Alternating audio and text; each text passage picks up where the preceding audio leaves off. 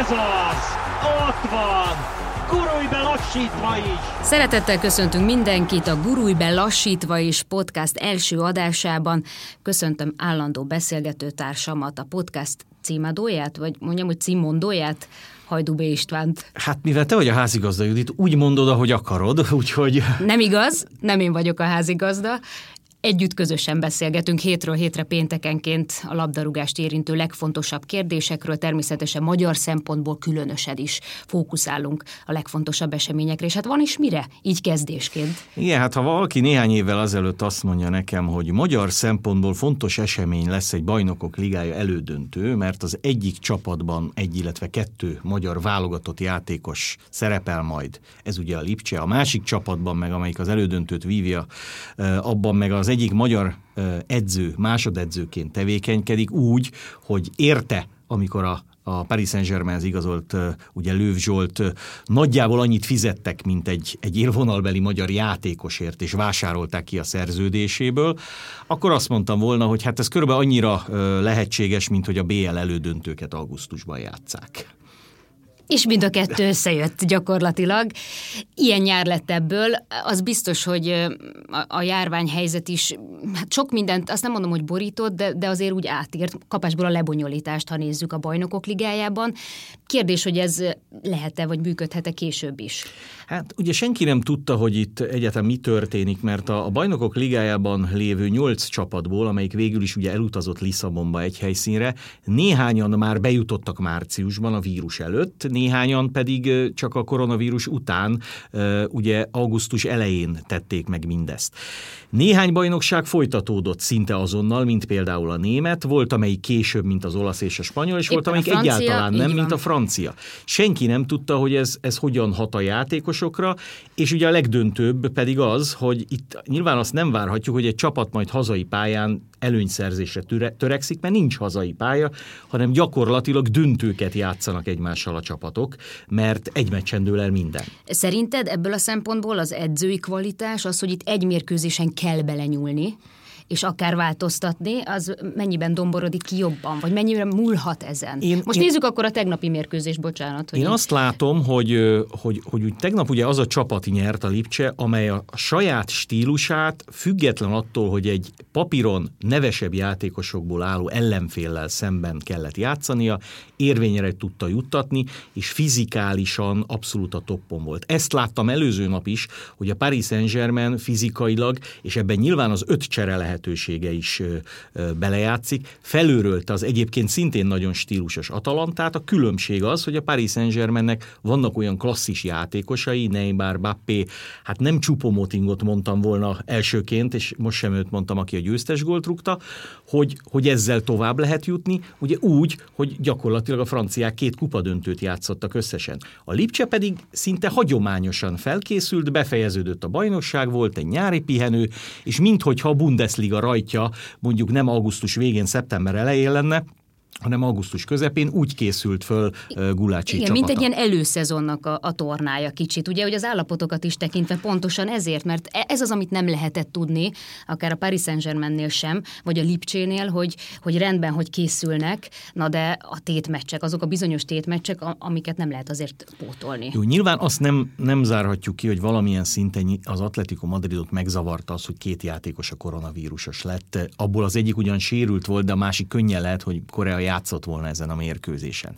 De ugye azt nagyon-nagyon sokszor mondták már nálam sokkal komolyabb szakemberek, hogy, hogy elgondolkodtató lenne, vagy el kéne játszani azzal a gondolattal, hogy ne egy klubszezon végén legyenek mondjuk világbajnokságok, Európa-bajnokságok, tehát nagy válogatott tornák, hanem a következő szezon elején.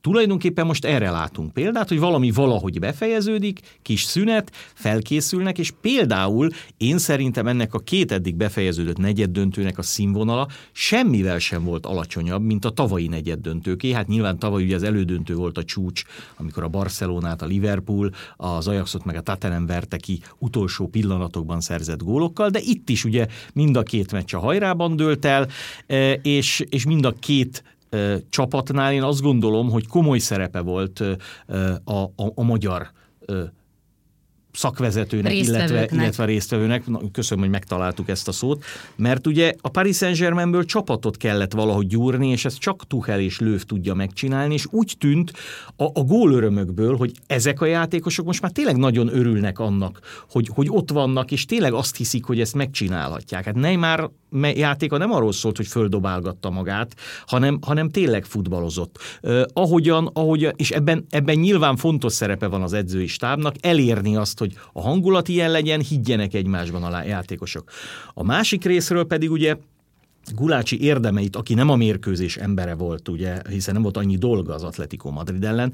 Tehát ugye ne felejtsük el, hogy ez a Lipcse 2011. szeptemberében játszott az első bajnokok ligája meccsét. Az volt az első nemzetközi meccse a csapatnak rögtön a BL főtáblán. Így hát van. ez már önmagában történt. A Monaco volt. ellen ott voltunk mindketten azon a mérkőzésen, de Gulácsi azóta valamennyi bajnokok ligája mérkőzésen kezdőkapus volt.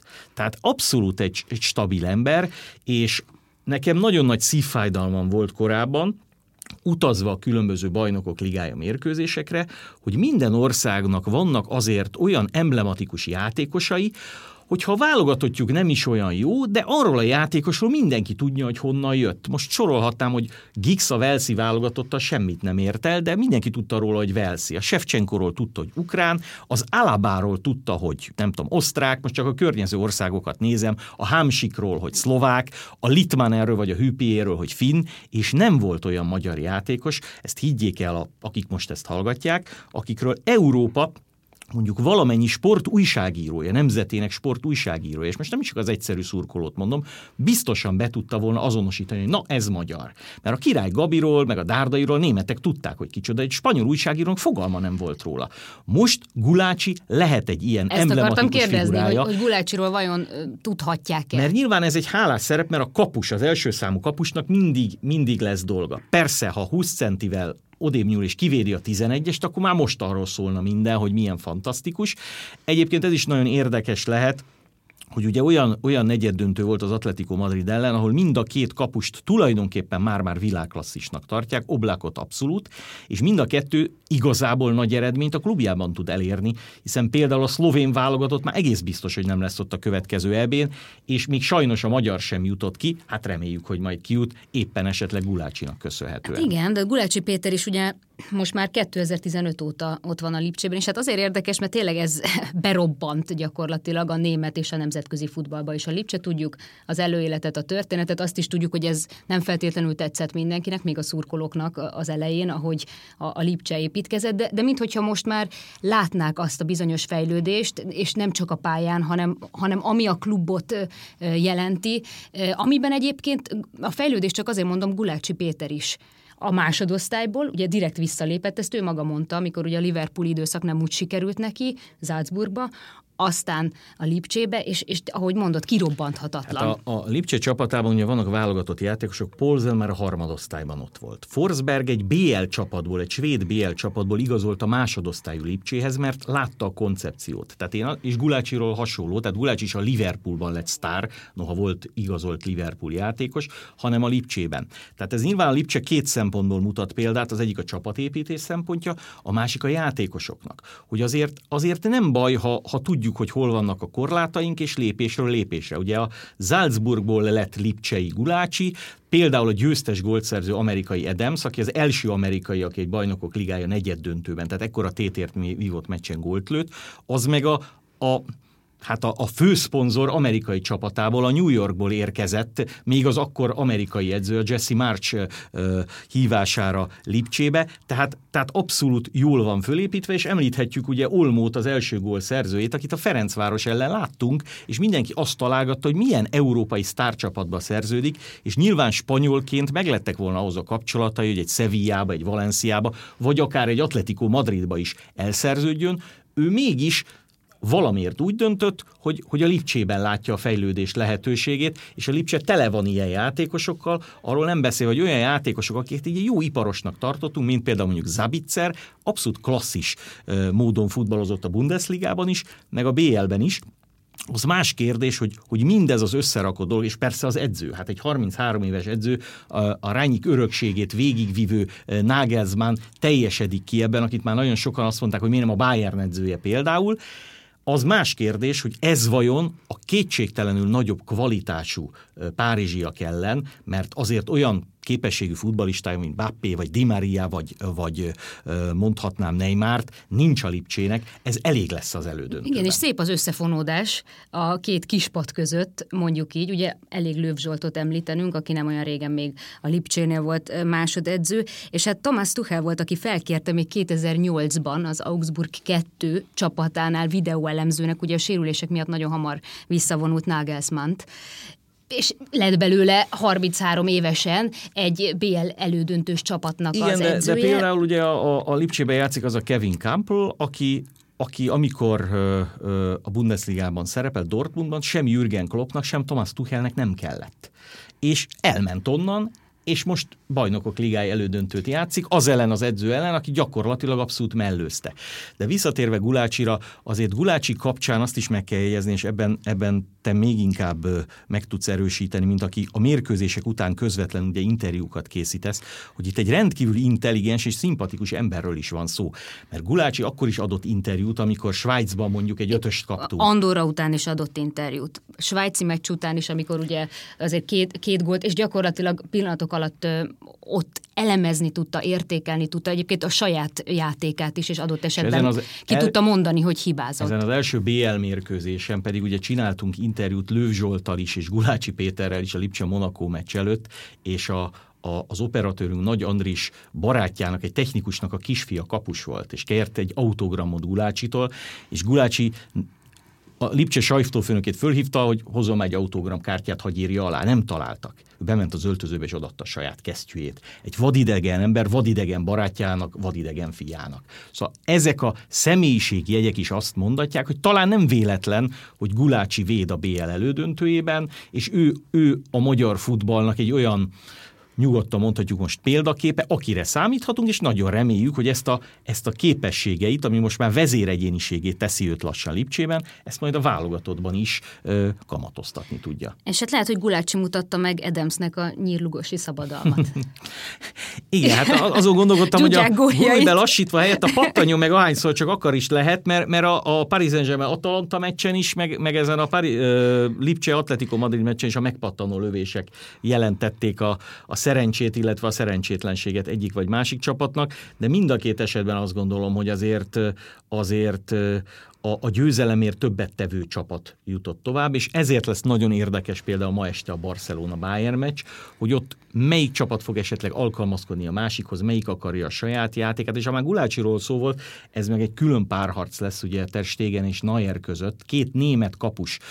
Egyértelmű, hogy Németországban szakmai szinten, válogatott szinten Nayer tartják még mindig jobb, jobbnak. Én nem vagyok benne biztos, hogy ezen a mérkőzésen nem az fog dönteni, hogy jelenleg mondjuk például a, a a Barca német kapusa jobb formában van. Hát akkor ugorjunk a kapusokról legelőre, mondjuk Messi és Lewandowski. Most a messi az előző meccsen nézve több mint biztató játékot mutatott, tehát Lewandowski pedig konstans. Lewandowski pedig a hónapok óta, látjuk eléggé. hónapok óta biztató, gyakorlatilag Igen, hát szezonok óta. Mindenki azt mondta, az aranylabda szavazás nagy vesztese lehet Lewandowski, aki tutira megkapná az aranylabdát, mert Bundesliga gól király, német kupa gól király, BL góllövőrista vezető. Zárójelbe jegyzem meg, ha valaki most a következő három meccsén, tehát ha Messi most kettesével rúdossa a gólokat, BL negyed döntő, elő elődöntő döntő, akkor ő is megérdemelné, mint ahogyan nem tudom én, ugyanez igaz mondjuk a franciák közül bárkire, hát Bappé nem tehetett arra, hogy mondjuk félbeszakadt a francia bajnokság, aztán meg ugye sérülést szenvedett. Ez egy külön történet, hogy szerintem kicsit korán fújták le ezt az aranylabda szavazást, de ez kétségtelen, hogy, hogy itt az, hogy a Bayern és a Barcelona mit játszik, a negyed döntők közül leginkább erre lehet azt mondani, hogy kvázi egy előrehozott döntőnek is beillik. Ugye azt mondtad itt a beszélgetés elején, hogy hát nem gondoltad volna, hogy ennyi magyar szereplő ott lehet a Bajnokok Ligája elődöntőjében. A magyar csapatok kapcsán is mindig azt mondjuk, hogy hát nem gondoljuk, hogy, hogy oda juthatnak a BL főtáblára. Mennyire reális nagyot álmodni, mennyire szabad nagyot álmodni, mennyire kell tényleg inkább Európa Ligában gondolkozni, és természetesen értelmszerűen a Ferencvárosról beszélek, amelynek megkezdődik Nézd, a szereplése. Én azt gondolom, hogy a Ferencváros szereplése a bajnokok ligájában nem reális de a futball nem a realitásokról szól mindenképpen. A Ferencvárosnak van egy csapata, amelyiknek a váza gyakorlatilag mindenki, akit a Fradi akart, hogy maradjon, az maradt. Ehhez hozzájött pár új igazolás, akiket nyugodtan tekinthetünk, bár ma látjuk majd először ugye valószínűleg játszani őket az MTK ellen tétmérkőzésen, mert indul ugye a magyar bajnokság is, valóban erősítések, és ehhez hozzájön még az egy meccs, ami nem azért fontos, mert tavaly ugye a Fradi sem a selejtezőkben, sem a, a, az Európa Liga csoportkörében nem kapott ki idegenben, nem azért fontos otthon játszani, mert, mert 20 ezer Ferencvárosi, mert sajnos zárt kapuk mögött lesz, hanem azért, mert nem kell utazni.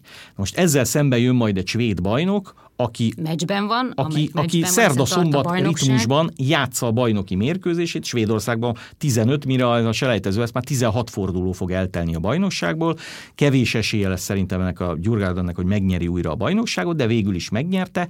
Tehát ez egy, ez egy, ez egy fontos valami lesz a Ferencváros számára, és azt gondolom, hogy a Ferencvárosnak a jól sikerült a felkészülése, ugyanolyan mintára, mint a Bayerné vagy a Lipcséjé, hogy véget ér a bajnokság, pihenünk, újra kezdjük, akkor én azt gondolom, hogy egy mérkőzésen ez a Ferencváros, és most direkt nem akarok előrébb szaladni, hogy ú, mi lesz Szerintem majd ők sem, tudatosan. esetleg Glasgow-ban, mert még a Celtic se jutott tovább, meg a Fradi se jutott tovább, de én azt gondolom, hogy, hogy ez a lebonyolítás azzal, hogy, hogy, hogy a magyar bajnokságot végigjátszotta a Fradi, pihent, újra fölkészült, megerősödött, lehet, hogy még, még kedvezni is fog nekünk, mármint a, a, a magyar bajnoknak, az más kérdés, hogy ez, hogy ez mire, lesz, mire lesz elég.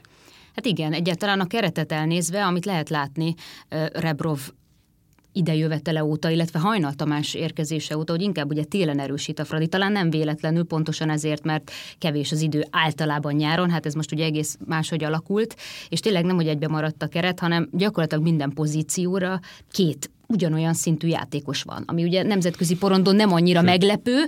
Itthon azért az, amit el akart érni egyébként az ukrán mester, hogy itt nem az van, hogy edzünk, és akkor majd a meccsen mutatok, hanem hogyha te nem edzel úgy, akkor látod, hogy mit tud a posztodon a társ, és igenis az az első számú harc, aztán a, a másik a mérkőzés, hogy te oda kerüljél a Sőt, kezdőbe. ugye kapusból rögtön három is van, Igen. azzal, hogy, hogy Dibusz és Gróf mellé még, még Bogdánt is megszerezték. Ez egyébként nyilván az is egy érdekes kérdés lett, hogy a Ferencváros, nyilvánvaló, hogy a Ferencvárosnak most a nemzetközi nemzetközi kupa a legfontosabb.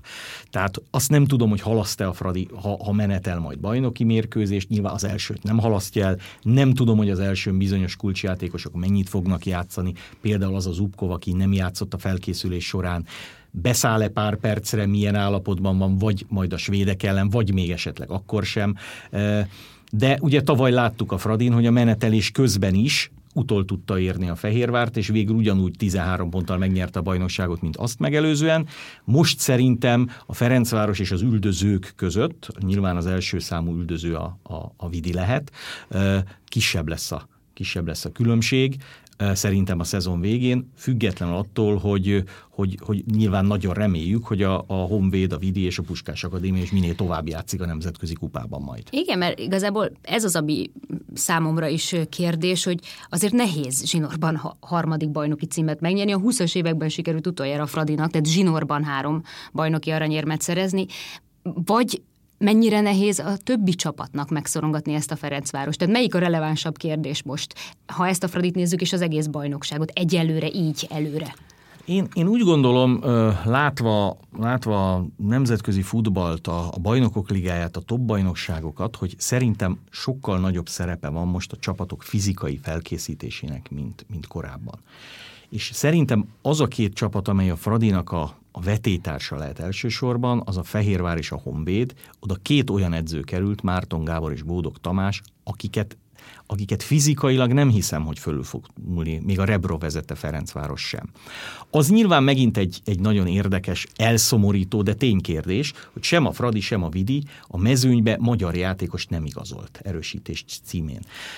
Bolla tért vissza a Fehérvárhoz kölcsönből. De egyébként külföldön látják a megoldást, hogy az ő csapatukat még jobban megerősítsék. Nyilván itt nagyon nagy szerepe van azoknak, akik ezeket az átigazolásokat végrehajtják. De, de az látszik az MB2 indulásával is, hogy az, hogy indul a magyar bajnokság, az most témát jelent, és ugye ebben a fordul, első fordulóban lesz egy örökrangadó, lesz egy honvéd puskás meccs, 74 év után játszik a Budafok, lesz egy, egy mezőköves Diósgyőr mérkőzés, Diósgyőröt, ami ugye egy helyi rangadónak számít, Tehát az érdeklődés megvan a foci iránt, az érdeklődés megvan a bajnokok ligája iránt. Azt meg zárójelbe jegyzem, hogy szeretnék akkorát kiabálni ma az MTK Fradi meccsen, mint 18 éve, amikor, mert épp ma 18 éve, hogy Koplárovics Béla legendás gólját a Manchester Unitednek megszerezte. Hát nagyon remélem, hogy majd egy Fradi Celtic meccsen, vagy nem tudom, két körrel később lesz erre alkalom.